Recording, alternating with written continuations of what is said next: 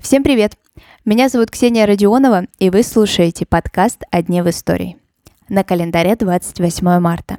И с этого дня начинает свою историю Большой театр в Москве. Он начинался как частный театр губернского прокурора князя Петра Урусова – в 1776 году императрица Екатерина II подписывает князю привилегию быть содержателем всех театральных в Москве представлений. Поэтому эта дата и считается днем основания Большого, одного из главных театров в мире.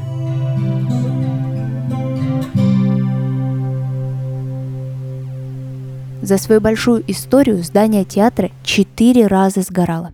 Последний раз в середине XIX века. Архитектором стал Альберт Кавас. Он, кстати, отметился в истории еще одним большим театральным проектом. Мариинский театр в Петербурге тоже его рук дело. С перестройки театра в 1853 году Большой стал действительно большим. Теперь зал вмещает почти 2300 зрителей.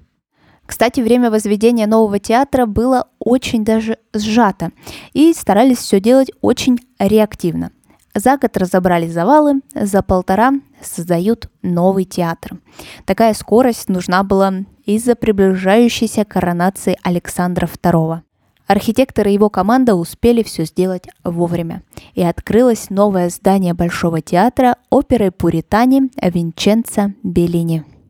Альберт Кавас так описывал свой проект – я постарался украсить зрительный зал как можно более пышно и в то же время по возможности легко, во вкусе ренессанса, смешанном с византийским стилем. Белый цвет, усыпанный золотом, ярко-малиновые драпировки внутренних лож и основной эффект зрительного зала. Большая люстра из трех рядов светильников и украшенных хрусталем канделябров. Все это заслужило всеобщее одобрение. Конечно, с того момента прошло уже практически два столетия. Театр выстоял войны, революцию, но мы до сих пор можем наблюдать проект Альберта Каваса и наслаждаться этим прекрасным театром. Сегодня в моем Телеграме и ВКонтакте вы сможете найти фотографии и картины Большого театра абсолютно разных времен. Имперской России, советского времени, ну и, конечно же, то, как сегодня выглядит театр. Подписывайтесь на мои визуальные соцсети, ссылки, как всегда, в описании к эпизоду.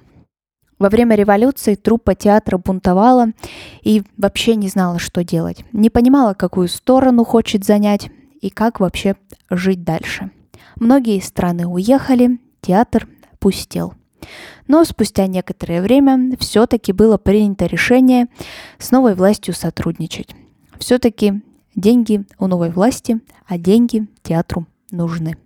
Театральная жизнь стала возвращаться в размеренное русло. Но в советское время все равно театр пытались несколько раз закрыть. Но в итоге искусство победило. Большой театр – это сокровищница талантливейших людей – в разные годы здесь работали Федор Шаляпин, Сергей Рахманинов, Петр Чайковский, Галина Уланова, Майя Плесецкая и многие, многие другие. Список можно продолжать очень долго. Один из самых известных русских балетов – это, конечно, «Лебединое озеро» Петра Ильича Чайковского. Поставлен впервые он был, конечно, здесь, на сцене Большого театра – и при премьере «Лебединое озеро» не так уж и всем понравилось. Но вот канонический спектакль был поставлен немного позже и уже в Петербурге, в Мариинском театре. На 100-рублевой купюре 1997 года изображена Москва, а именно Большой театр. А если вышло, что эта банкнота обошла вас стороной, то конфеты вдохновения вы уж точно ели. На них тоже изображен Большой театр. Сегодняшний выпуск подошел к концу, и я вам желаю сегодня вечером посмотреть «Лебединое озеро» на сцене Большого театра. Видео я вам оставлю в Телеграме и ВКонтакте.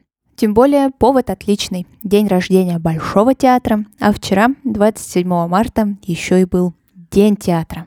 В общем, все звезды сошлись.